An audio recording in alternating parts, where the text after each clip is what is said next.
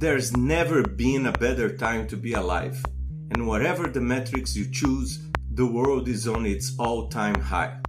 So, why living seems sometimes so hard? Here I ask people in the forefront of building the future their reasons to be optimistic and the challenges they see ahead. I'm Mauro Rebelo, biotech scientist and entrepreneur, and this is the All Time High podcast.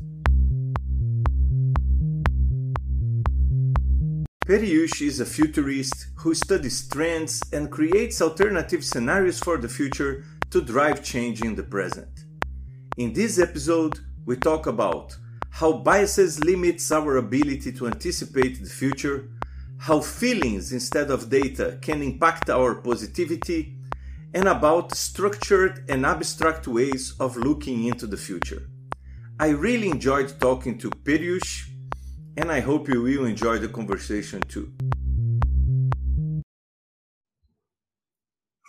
So, Purush, thank you so much. Did I pronounce right your names? Purush. No. no. so tell me, how, how should I have pronounced? It should have been Puruesh. Peryush. Okay, great. I will um, I will get to the end of the episode. Perush. So Perush, is let's start. Uh, tell us where you are, where you were born, where you are right now, and how, and maybe something that connects the two places. Oh, okay. Um, so I was born in Lahore. Um, it's it's a, it's a very it's a cultural one of the cultural hubs in Pakistan, by the way. Uh, so I was uh, initially I was raised in that environment. And now I'm in Islamabad, which is the capital city, and this is more of a very bureaucratic, organized, very government uh, sort of an environment. Uh, so it's starkly different the the only plus side is uh, in three and a half hours i'm in lahore by car so the proximity makes it uh, useful and i think that's one of the connections i meet a lot of friends from lahore in islamabad it's much more easier and that's about it i mean but they they they're very polar apart by the way um, so a lot of a lot of the a lot of the a lot of the work that I do with philosophers are from Lahore. And and predominantly but everyone is Islamabad. everyone else is in Islamabad. Islamabad and Karachi. How but was this a, a professional need? I'm, I'm, going to give you an example. I interviewed uh, um, a Brazilian that raised uh, um, a fintech a, a, very important fintech in Brazil, and he said, "Oh, I was in finance. I had to move to São Paulo. You know, like because yeah, it's." And he even gave this metaphor: São Paulo is like a black hole. You know, like it, swallowing and everyone. So was this uh, you had to go to Islamabad? or it was uh, it was convenient so why why the movement Okay, Could you do so what you do somewhere else? I well, I could do what I do in any part of the world. So um, why be in Islamabad? Essentially, uh, working with few organization brought me to Islamabad. Uh, uh, being closer to those clients uh, made it very convenient. So convenience was one of the, and it required mobility, like physical presence. Um, um, the past year has changed that, but essentially um, it required. Uh, so I've been in Islamabad for 10 years, almost 10 years. Uh, so working with clients out of Islamabad for 10 years made much better sense than staying all the way. So I lived in Karachi with my family. Um, so being in Karachi and then working with clients in Islamabad didn't make much sense. Uh, yeah. That just required too much air travel. Mm-hmm. In order to, and also I got married, and and and the person I got married to had to move to Islamabad, and we worked together initially, and so both of our clients were in Islamabad. It made more sense. Yes, and how do you see? I know that you you work with this um, forecasting somehow, right? I, I see your your your work at least related with this forecast of how the future is going to be, and but how do you see the present and this uh, trend over time? Is the world getting better or getting worse? Okay, so this is a personal opinion. And, you know, a lot of the time people would want to, uh, based on their opinion, people just feed off on their biases and the data that feeds their bias so i would in in all one of my mentors said you should uh, you need to be you need to have courage to be optimistic it's very easy being pessimistic and so I would say the world is getting better. Um, yes, it is getting far more uh, complex and complicated, but it is getting better invariably in in so many different ways. Uh, and so uh, that would be my position. Uh, and in that sense, I say the same thing to a lot of the stakeholders based out of islam and otherwise, is that Pakistan is moving in the right direction so they'd be like oh no it's not. And i'd be like yeah it is. Um, many of the indicators and that's where forecasting comes in. Many of the indicators that i've studied uh, many of the many of the projections that i've seen in the in a very longitudinal sense they're moving in the right direction. And but how do you so it was very interesting what you said about we feed on the data that feed that you know like uh, um, that feed our bias let's say. Can we not do that? Like what i've seen throughout the pandemic for example and even related to the pandemic in the sense medicines that should work and that don't vaccines or is that you can tell it was so the problem is not really fake news the problem is that you can select the information that is completely true and still get to a conclusion that is false. So you don't need to create an alternative reality. If you just select the information that you, if you just select information, you can create already an, um, uh, like if you cherry pick information or if you select small windows of long trends, you can see patterns that are not the real patterns. How do you working with trends and and and forecasting how do you see this cherry picking of information to drive conclusions that are you know like of interest? Maybe not even bias you know like ah i want this to be true so let me select the information that is going to push the world in this uh, direction so uh, I get what you're saying, and it's uh, it's often tricky for a lot. So for us, I I'm not a, a, forecaster. I'm not a professional forecaster. Uh, what in in our world, what we call ourselves is usually what we're called a futurist. So basically, we're not arriving at a very deterministic conclusion. What we're sort of doing, and in many ways, we're, we're, we're creating alternative scenarios which may come across as alternative realities. Um, and each of those scenarios are quite plausible in that sense. Right?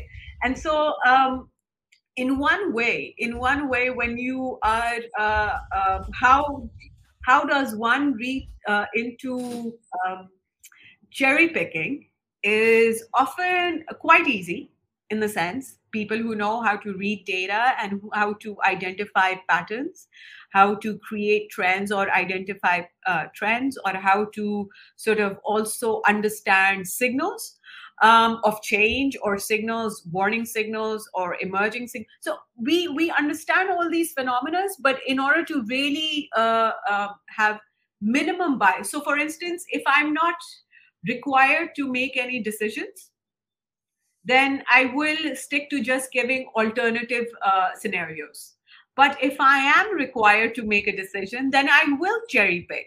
I will base certain uh, uh, factors that would contribute to a desired outcome of uh, my my thinking.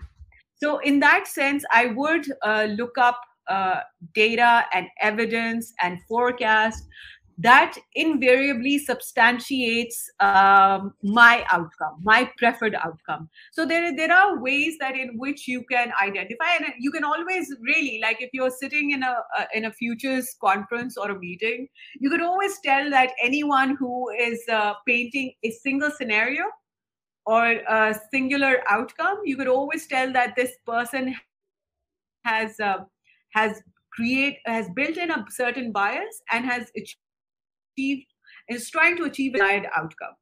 And so therefore we'll use the data and we'll use the signals as a way of justifying that scenario. So um, so in i'm sure in many of the meetings that you've been very conclusive uh, uh, meetings are basically meetings on a set of variables ju- that justify a certain outcome. And and and therefore you we miss out the foggy details. We deliberately miss out the fog even though you can see the fog you try and sort of uh, uh, um, uh, you try and keep keep you try and move away from those details.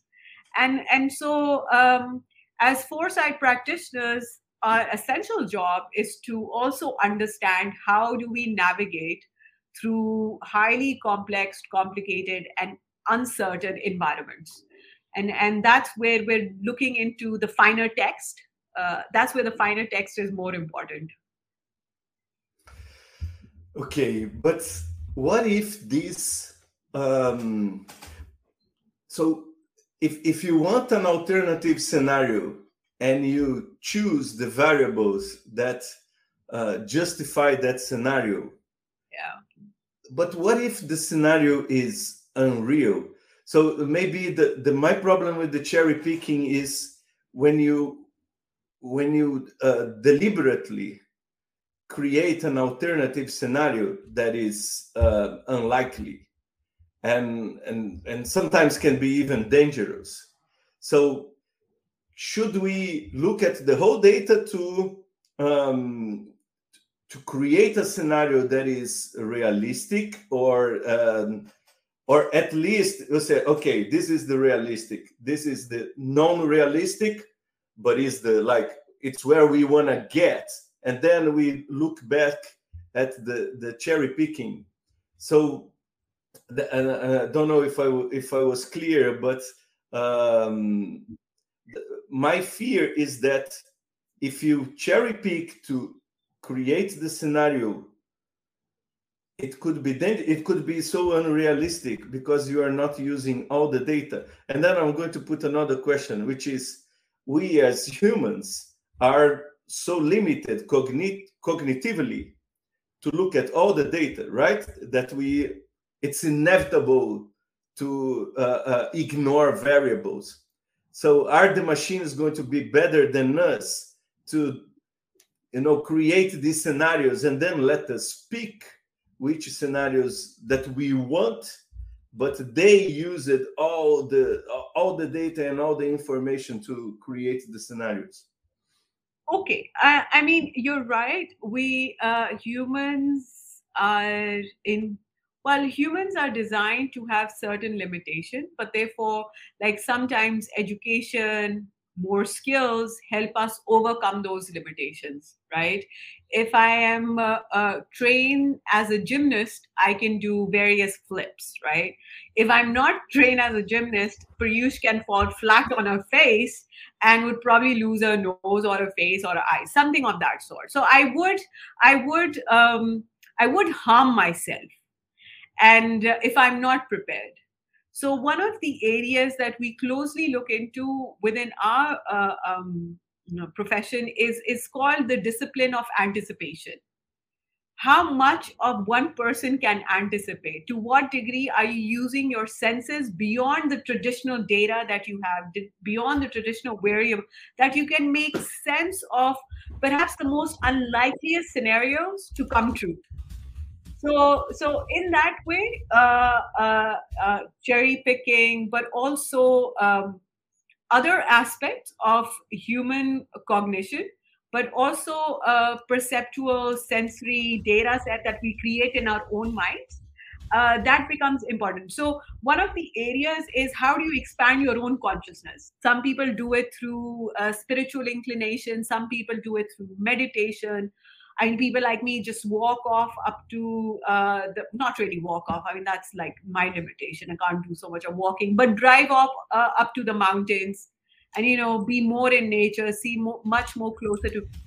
So essentially, where people are actually at peace with themselves and at peace with the world, in that very moment, how do you make sense of your uh, uh, environment? How do you make sense of where things are moving? Um, I did this little experiment also, um, but that was essentially for my own personal self. That if I block uh, consumption of news for the next couple of years, how would that influence my analytical skills? And I realized in much of the conversations that had to do with politics, I wouldn't know what, what's going on, but I would connect the data points very uniquely with a fresh mind. So you would see sometimes uh, the set paradigms, the education, the knowledge uh, repository that you have already, sometimes that also contributes towards your biases. And that really hinders your ability to anticipate. And so, how do you use all the functions to understand how shall I perceive the world? Uh, how will it influence myself? And therefore uh, in, invariably how would it influence the environment that i'm in?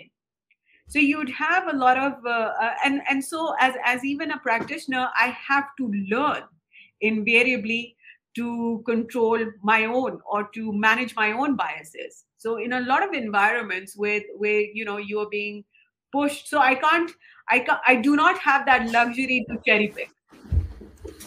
I have to be to, to a greater probability, to a greater probability, certain enough to really say that yes, Pakistan is moving in the right direction.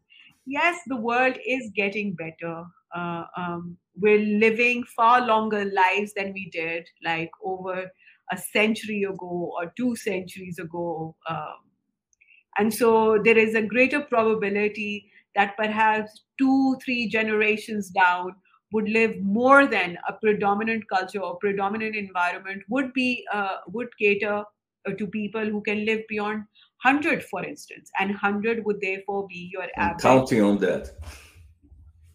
I mean i mean if you are then there is I, let me let me affirm there is enough scientific work happening in that direction. Yes i know.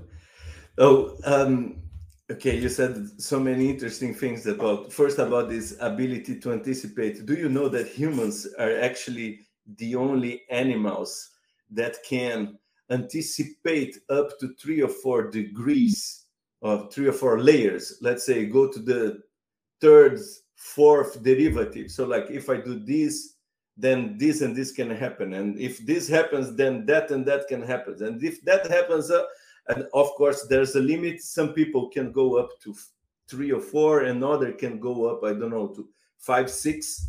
And that's there's a kind of cognitively or, or mental limit there. But it's so interesting that you brought anticipation because um, as far as i know from the biological point of view and, and mental this is one of the uh, of the distinguished features of the the human brain but you you said so uh, other two interesting things. One is that you are the positive voice most of the time among people that have kind of a pessimistic pessimistic view of the world uh, right now. These people are probably um, exposed to the same data as you.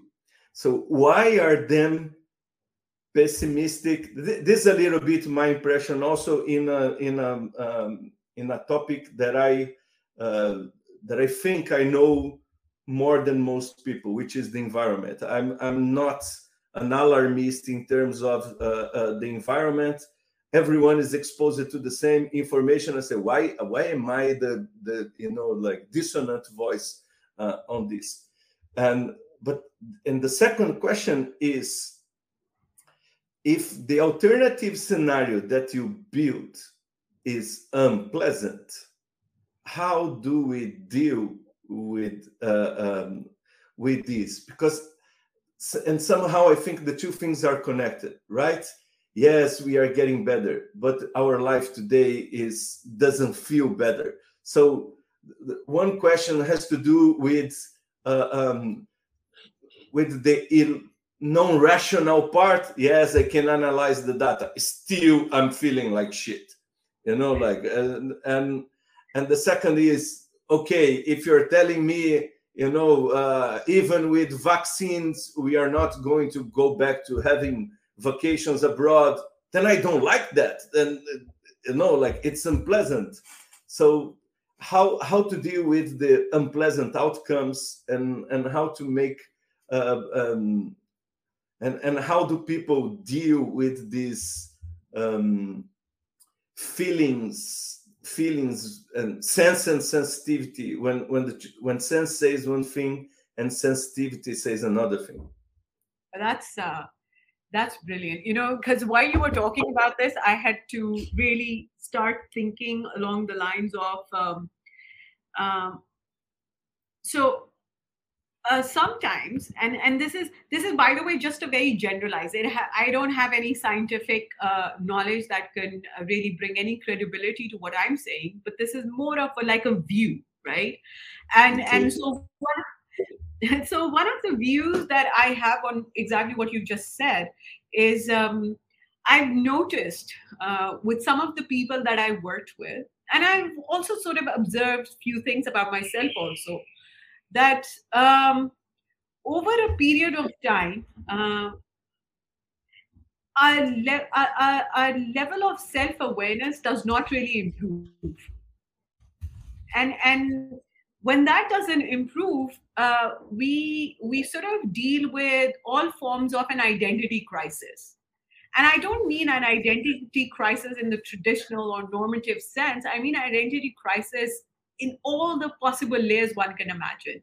So why what makes a person optimistic and what makes a person pessimistic? Why does one have a have a have a very very a, a, view of the world where things are improving while the other has a view of the world where things are not really improving so what is it so uh, one of the areas that we sort of try and delve ourselves into is um, what we call our inner futures like how do we view ourselves? What do we think about ourselves? And this is more of a deeper conversation. This is more of an individualistic uh, approach. And it is more really like delving into your own mind own history. And it's very personal. So i think um, what you're saying how how have we we've not managed as as as uh, humankind as a collective and also in the individual sense we've not really uh, we've not really created uh, this um, this uh, this connection between what does self awareness means uh, uh, means to uh, what has self awareness got to do with well being, and what has that got to do with identity? In a very health healthy way, what do the two three things do? So many of us are still grappling with uh, very worldly sort of an approach to everything. So we're very resource based uh, uh, uh, um, generation. Even the generation before us. So, for instance, I sit with uh, with a generation that are that are that are younger than myself, and you know they don't really have that concept of buying a house, buying a car, and they have a very Airbnb approach to life and you see how that approach and if it were for my parents my parents believe in buying cars. They would want a house. They just wouldn't want a house for themselves. They would want a house for their children. And so that's how they actually think. That's where the sense of security comes in. So their way of looking at themselves and looking at their lives is very different from the way the younger generation views their life and their condition. So i think um, it is not only a generational thing, but it is also a very uh, individualistic thing. So interacting one on one rather than so we're, we're we're we're actually accustomed to cluster people so that we can manage their expectations better. And and and that's how countries are sort of designed and organized. Corporations are designed and organized. We are managing expectations of a group thing rather than individual desires. Uh, and because individual desires are very much difficult people often don't truly understand what their true desires are. And and therefore are conflicted uh, in thinking that if i did this i would feel this. And it's often usually you know what i've noticed um, people acquire um, whatever they want and whatever they need in order to feel something and it is so fascinating that if i did this this is what it would make me feel and so, if we were uh, more self aware, maybe it would have been the other way around. And that's just my thinking, by the way. It has nothing to do with education or with the work that I do. And and so it's for me, it's really and that's what you see. That's what corporations they've actually monopolized in how you should feel. This is what needs to make you happy. And and and and so and countries do that too. You know you may be democracy you may be military dictator whichever you are. They capitalize in how you need to feel uh, how you want to feel in a certain manner. And so i think that's pretty interesting uh, uh, to sort of sit and observe yes well, it's very interesting this idea on, on getting people together to better manage their um, their expectations.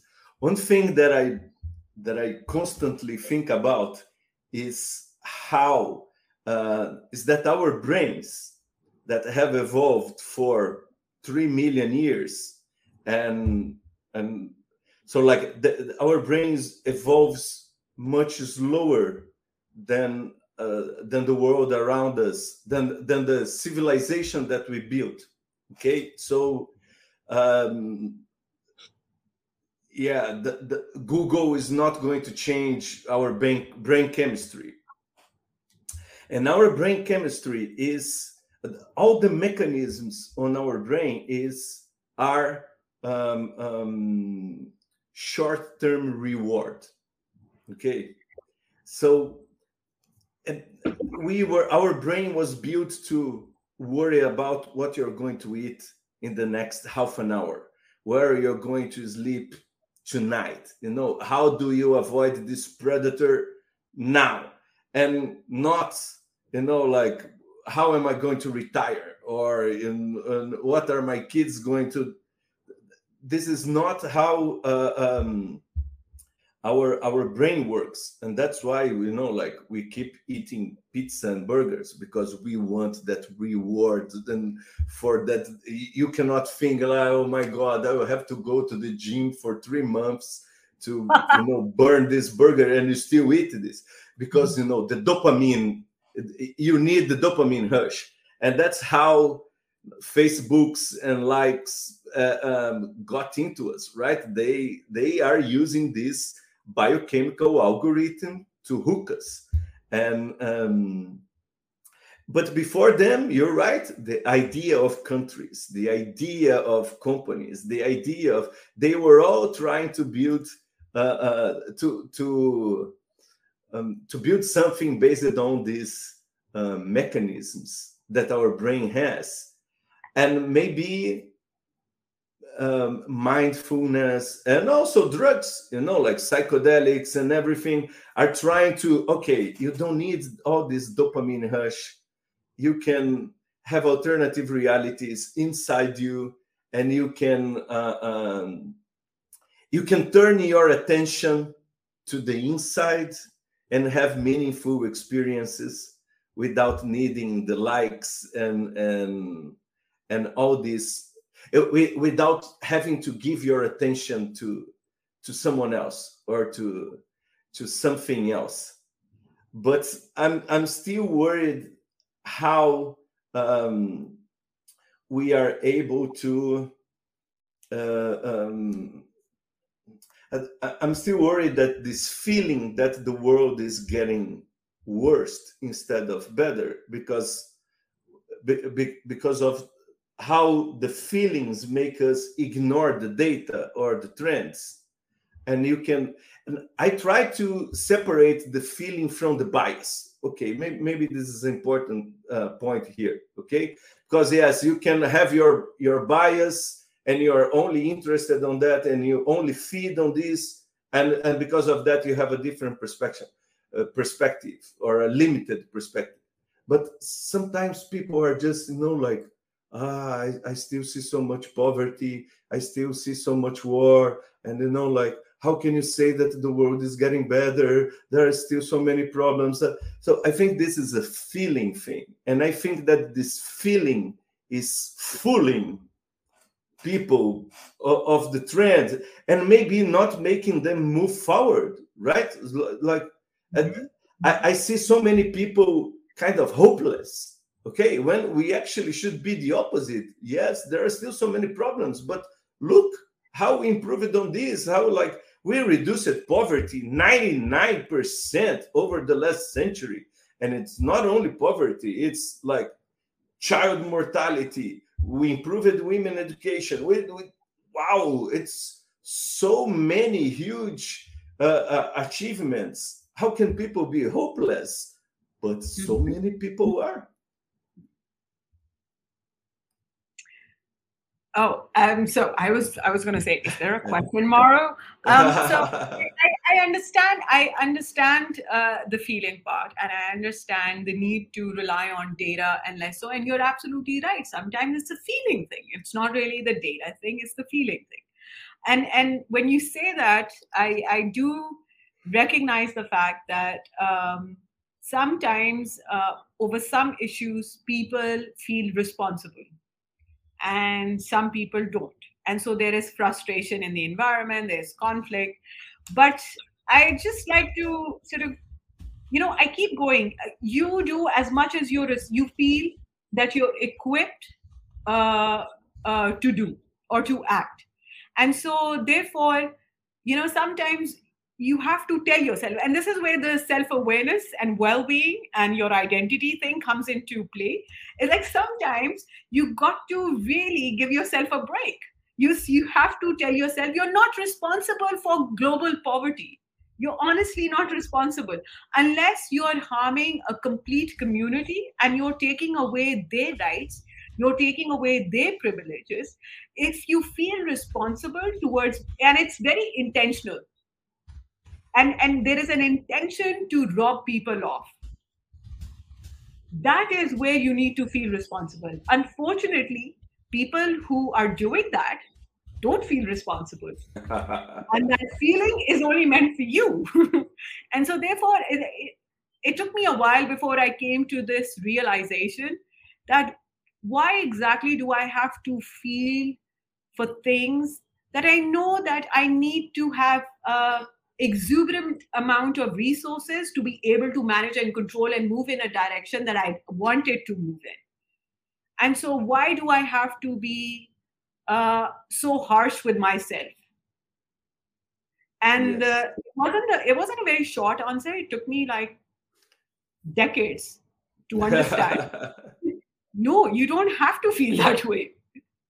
You are made to feel that way. And so the difference between what am I made to feel and what am I feeling personally, that is the difference that one needs to identify. And so you'd you'd have a very different view on uh, um, on life in general, on your your environment, people that you live with, communities that you support. You will have a very different view. Yes, well, it's very interesting because you know living in a country with a lot of poverty the way I used to deal with this is like blocking, pretending is not there, which is which is different from giving yourself a break. Giving yourself a break is much more, it's much lighter, right? And the problem with blocking is that sometimes you cannot block. It's just like rubbed in your face, and you have to deal with this in a different way. I'll think about it. Um, so we were stuck in the first question. I want to ask the second one, which is like what do you see are then the challenges ahead right? What for you are the big challenges ahead knowing now that you are a positive person and oh, you are a hopeful person? Or maybe you are not hopeless but i think that you are a hopeful person. Yeah eh, imagine i mean there are times when i also become hopeless. And it's one of those you know your moments of being pathetic how that's how you feel about yourself by the way. It's not the world is telling you you're pathetic. That's how it's a very internal feeling. But that's only because i've been so harsh with myself that i feel that way towards myself.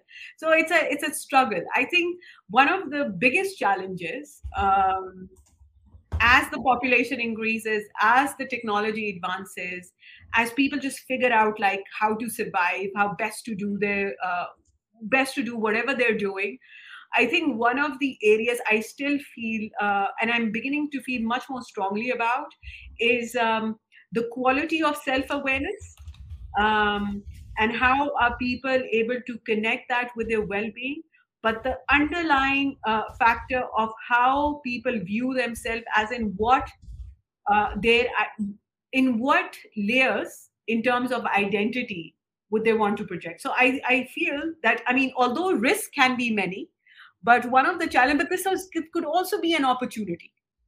Uh, um, people with coming up with mindfulness and people, uh, you know, using uh, sounds to put them to sleep, but not really digging them, uh, digging deeper into understanding what their traumas have been. And so, uh, blocking is uh, blocking that exposure is one thing, but that doesn't mean you're not experiencing it Yes. And so, how do you really navigate uh, from those experiences? That could only, I think, one of the ways it could be possible is when you have a true understanding of who you are. And that can only be, and once you have that, how do you make it compatible to the environment that you live in? Okay. And how the professional choice that you made um, connects you with this big challenge that that you see ahead. Can you repeat that question? Um, so it's um, I, I want to understand if the professional choices that people made are somehow related with the big challenges that they okay. see ahead or if they are uh, uh, uh, disconnected. In your case I, I think it is connected. So it's so you know be... yeah yeah i get it. Um so you know um it wasn't like that when i started. It's it's basic and maybe you know like uh, 10 years later but that's the thing right? Uh, you somehow you tend to align this yeah. this yeah. this uh uh these two things. Or, or several um, other things. You you tend to create these vectors and and exactly. Yeah so you know i don't think maybe deep down it was an instinct and an instinct that went unrecognized for decades let's just put it that way. And then finding the tools to really um, channelize how i'm thinking what do i want to do in life. And so um, uh, so the work that i do uh, really I wouldn't say helped others or whatever. I mean, that's they can find meaning um, out of the work that is happening. And so there is a very structured, systematic way of understanding the future and the changes uh, that are happening and the changes that could possibly uh, uh, uh spring up. But also, there is a very abstract, mythological way of looking at the future, very artistic way of looking at the future, seeing how the conscious uh, world behaves, and it's predominantly very different from the data sets we go uh, uh, we go by. And so there are very different spectrum. There, there, there is a very artistic expression to the way we look at things, and then there is a very um, um, solidified and very concrete way the way we want to look at things, and both give you some level of certainty. Uh, but the but the but the true connection between the two is perhaps comes from the understanding. How much so i i often say this to a lot of people because this is the reckoning that was very recent that people may know things but the question is do they understand? And so those are predominantly two very different aspects. And so uh, we live in a world what, what would you say is the difference what you say, okay. would you say is the difference so, between knowing and understanding, like the capacity to act upon it, for example, or? So the capacity to act upon it is because I have a bunch of tools, right? I have a, I have a, I have a, a handbook, I have a manual, and I have a situation. and it could be any crisis situation, right? Let's take pandemic for instance. So we knew, for for instance, if if this is transmissible, we knew for for instance that we need to stop uh, traveling altogether, and that's what we did. Now we're coming to terms with oh, we need to in some places we need to understand this virus, and what does it do to human anatomy? and so uh, and that's what we're the, the link that we're trying to understand but that happens at a very later stage it doesn't happen. But there will still be countries, by the way, that would still stick to the manual and the handbooks and the tools that are already there. Not necessarily would they actually build that level of comprehension that we really need to understand the nature of the virus and what does it do to a biological circumstances of a human anatomy. So it's a very different way. And the same goes for um, I may know something has happened, but do i understand why it happened what led for it to take place? So it's a very different way of looking and and pursuing a reality. Would you say that your professional choice is related to help these people that know understand or is help them to know or is help to them to understand or to act? How how does this futurist thing uh, um, uh, works? So you know, it it would be very convenient for me to say I I help them do both, but I think the brutal reality of it and something that I need to embrace that I'm not responsible for what they know yeah. and understand. It's a choice that they would need to make.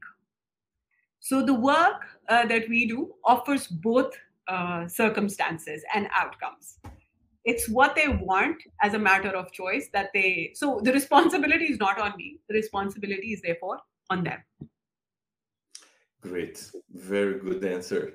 Um, and well and and uh, it's a good way also to give yourself a break right? Not to overthink too much the, i did too much of that. Yeah.